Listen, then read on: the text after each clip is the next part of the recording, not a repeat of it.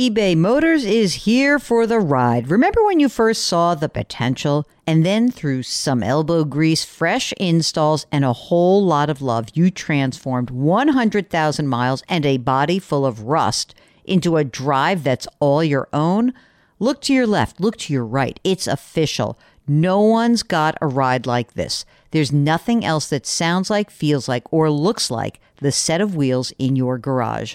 With over 122 million parts, you can make sure your number one ride or die stays running smoothly. So there's no limit to how far you can take it. Brake kits, turbochargers, engines, exhaust kits, roof racks, LED headlights, bumpers, whatever your baby needs eBay Motors has it. And with eBay Guaranteed Fit, it's guaranteed to fit your ride the first time, every time, or your money back. Plus, at these prices, well, you're burning rubber, not cash.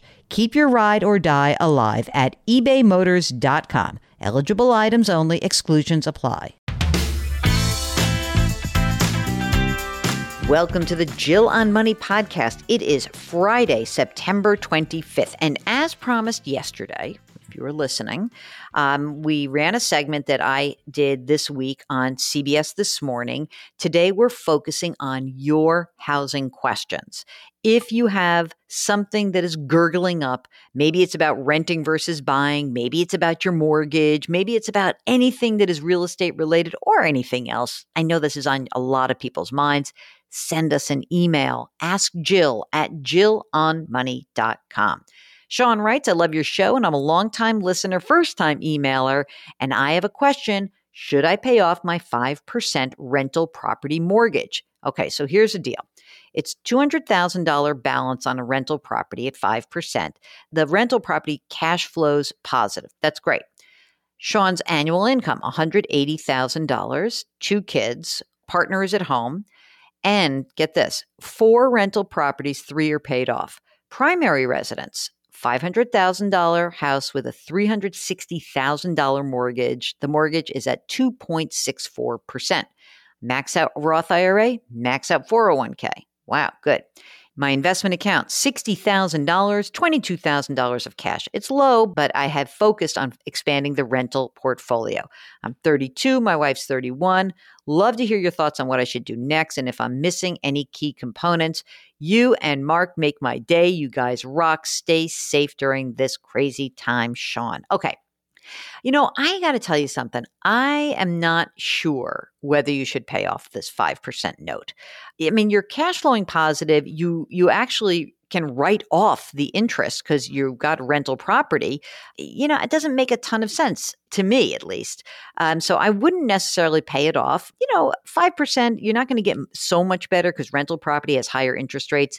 I would like you to, instead of paying that off, to beef up the cash that's um, in your cash account just a little bit, please. And, and obviously, I would really be careful not to necessarily refinance because a lot of people really are focusing on these low rates that you see that stream across every single screen that you have. They're, those are not the same rates for rental property. You know that. Okay. This is from Lorraine who says, Love, love, love the show. My parents never set much of an example for managing money well. Lorraine says, Your advice and explanation of your thought process to help individuals solve their specific financial dilemmas has been enlightening. Oh, Mark, I've been enlightening. How nice is that? Here is Lorraine's question How do I decide when to buy a home? I am joining households with my fiance in the coming year, COVID timeline dependent. While I had envisioned renting for the indefinite future, I have it in my head that we should be balancing out our market investments with an investment in property. Of course, we'll need to hang on to cash, safety net as well. Low interest rates are making this year in the near term particularly attractive for buying. All right, so here are some of the stats. We're both in our late 20s. We've got $300,000 between us, mix of traditional and Roth 401k. We've got $70,000 in cash, another 40,000 in a non-retirement account. Jointly, we earn about $200,000 a year. No debt at the moment. We will be buying a new used car in the next 6 months with a loan. My goal for a monthly payment on a property is for the interest and the mortgage payment, the maintenance and the homeowners and taxes to come in at under the price we would have been paying in rent. 2000 bucks a month. That's interesting. I mean, you don't have to do that. You know, one of the interesting rules of thumb about buying would be that you would want to keep housing costs down to about, let's say, less than uh, 30% of your gross pay. So there's another rule of thumb you could have. But I get where you're going. Lorraine says, I, I, view the principal portion of the mortgage payment as a monthly investment, kind of like my 401k contribution.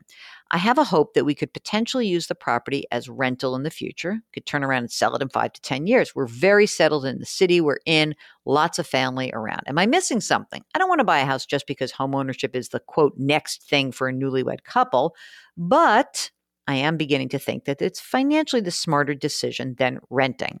Thanks again for the pods. The doggo photo of Honey for your viewing pleasure. Let me look at what. Oh my God, Honey's beautiful. Beautiful dog. We'll put that right up.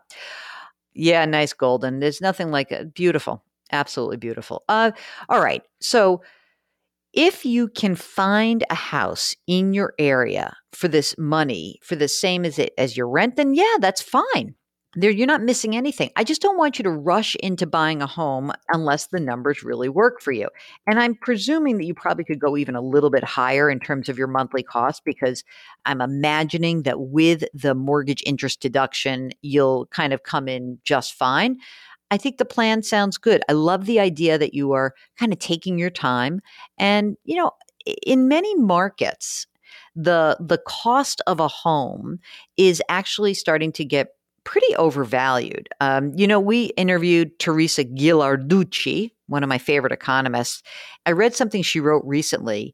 There's a rule of thumb that suggests that if a home costs more than 20 times the annual rent that the home could fetch, the house is overvalued. So, in other words, if you get, buy a $400,000 home, it should rent for about, let's say, 16 or 1700 bucks a month if your $400,000 home that you're paying for would only rent for, say, $1,000 a month, that's a home that is classically called overvalued. So, Lorraine, run the numbers, do your homework, make sure this works. sounds like you've done your homework, and I think it's a good plan. Okay?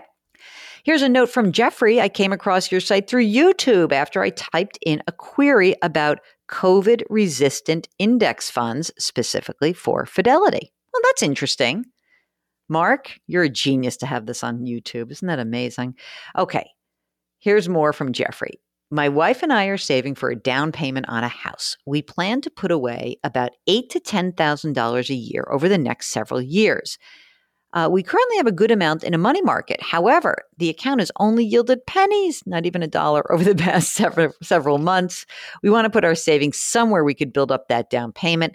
Was thinking of a low risk bond fund, would have to be with Fidelity, not sure where to start or even if that's a good idea. Could you suggest some options about where to put our money for the next few years where it will be fairly safe, but also yield at least a little interest or income. Mark, how are you feeling about a, uh, a short term bond fund? I don't know. I mean, you could. I don't think you're going to get that much more, frankly.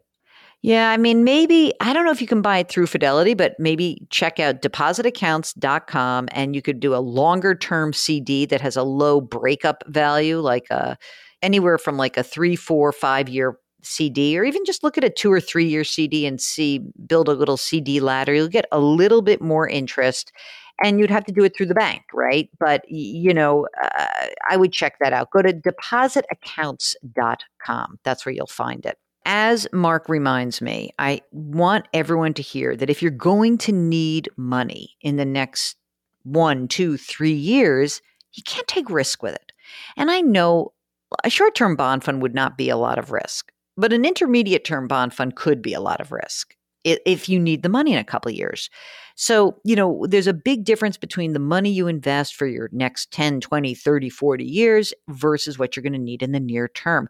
Just don't want you to take a lot of risk with that, especially if you think you might be buying a house sooner rather than later. So, keep it nice and simple. A boring CD will do you well. Maybe a, a higher yielding money markets. And, you know, eh, I don't know if Fidelity has other stuff, but you should check it out with them. Again, low risk.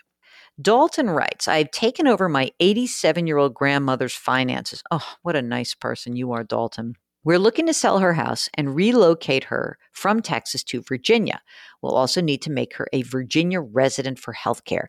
If we move her before the sale of the house, will she have to pay capital gains in Texas or Virginia? There may be zero capital gains depending on what the sale prices compared to her cost basis. Remember, she can exclude $250,000 of gains from taxation. So if she even if she bought the house for 50,000 and you're selling it for 300,000, there would be no tax due. Okay? So first let's find out how much tax is due. The second part is that I think that she would have to pay tax in the state where um, she resides. And maybe if, in terms of the year and when it happens, I'm not sure about whether the Texas or the Virginia will will be the the determining factor. It may be that if you did it this year, she spent more time in Texas than Virginia, in which case it would be subject to Texas state income tax law. But that's a real question for a tax preparer or a CPA. So that's what I would do with that one. Okay, here's a refinancing question. Um, first mortgage balance $170,000, 30 year loan at 3.875%. 18 more years to go. House is worth 1.1 million. The second mortgage is 45 grand and it's a variable rate, uh, averaged about 4% in 2019, also 18 years to go. I have been offered a 2.5% 30 year fixed loan with a total closing cost of $6,500 for a cash out refinance loan in the amount of 275 Loan would be paid off with a new loan. I plan to stay in this house until I die. I'm 68. Wow. I have investments with Schwab worth $1.6 million. I could pay off the loan, but I would like to take advantage of the low interest rates. Everyone in my family thinks it's risky to take a big loan out at my age. My mutual fund investment return has been 12% over the past 20 years. That's pretty damn good. Eh, I don't think I'd do it. I'll tell you what I would do. I mean, look at your whole portfolio. Are you really getting a fixed investment return of 4 or 3.875%? I'd usually actually look at your portfolio and I'd say, I would pay these off. I really would. Well, who cares about low interest rates? Do you have enough money to do everything you want to do? I say, I know this sounds crazy, but this is a payoff. Mark, are you agreeing with the pay this sucker off?